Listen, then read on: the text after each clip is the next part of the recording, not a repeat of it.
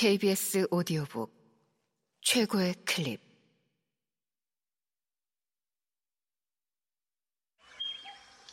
KBS 오디오북.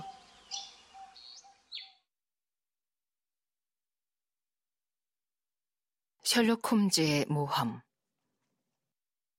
세 번째. 빨강머리 연맹. 코난 도일 지음 성우 이자영 이규창 읽음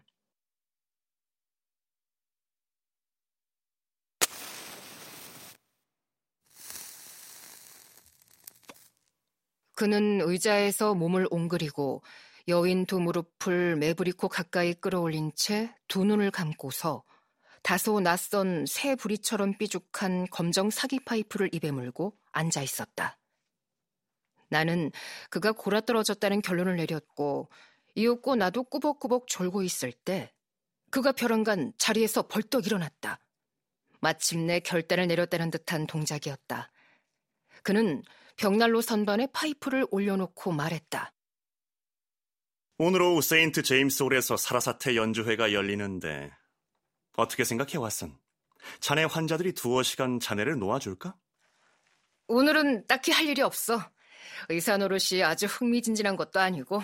그렇다면 모자를 쓰고 같이 나가볼까? 먼저 런던시를 훑어볼 작정인데 도중에 점심을 먹기로 하지. 프로그램을 보니 독일 음악을 많이 연주하던데 내 취향에는 이탈리아나 프랑스 음악보다 그게 더 잘 맞아. 독일 음악은 내면 성찰적인데 내가 바라는 게 그것이거든. 자, 가자.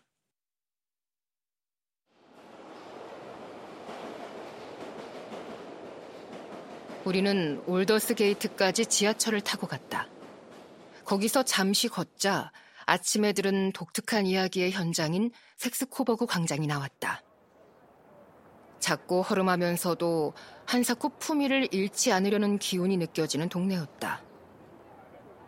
그을음이 낀 2층 벽돌 집들이 울타리를 두른 작은 공터를 향해 네 줄로 서 있었고 공터에서는 잡초 우거진 잔디밭과 시든 월계수덤불이 건강에 좋지 못한 매연 자욱한 대기와 힘겹게 맞서 싸우고 있었다.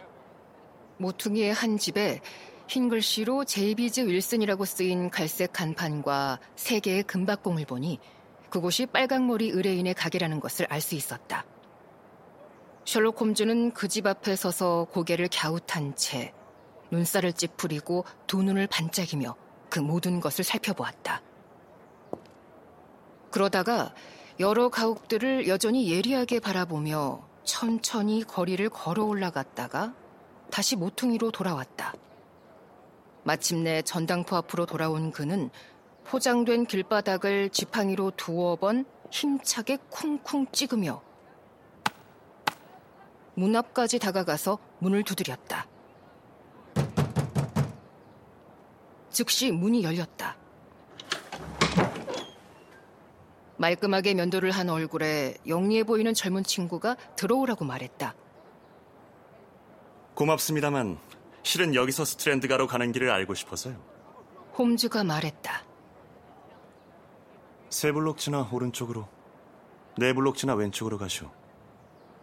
점원이 얼른 대답하고 문을 닫았다. 정말 영리한 친구야.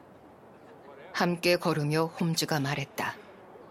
내가 보기에 그는 런던에서 네 번째로 머리가 좋은 남자야. 대담하기로는 세 번째가지. 그 친구에 대해서는 전부터 좀 알고 있었어. 윌슨 씨의 점원이 이번 빨강머리 연맹의 수수께끼에 한 몫을 한 게 분명해. 그래서 단지 그를 보려고 길을 물어보는 척한 거지? 내가 말했다. 보려던 것은 그가 아니야. 그럼? 그의 바지 무릎. 그래서 뭘 봤는데? 보고 싶은 것을. 길바닥은 왜 두드린 거야? 이봐 의사 선생. 지금은 대화가 아닌 관찰을 할 때야. 우리는 적국에 들어온 스파이란 말이야. 세스코버그 광장에 대해서는 좀 알게 되었으니 이제 그 뒤쪽을 좀 둘러보자. 외딴 섹스코버그 광장에서 모퉁이를 돌아 큰 길로 나오자 광장과는 너무나 대조적인 세상이 나타났다.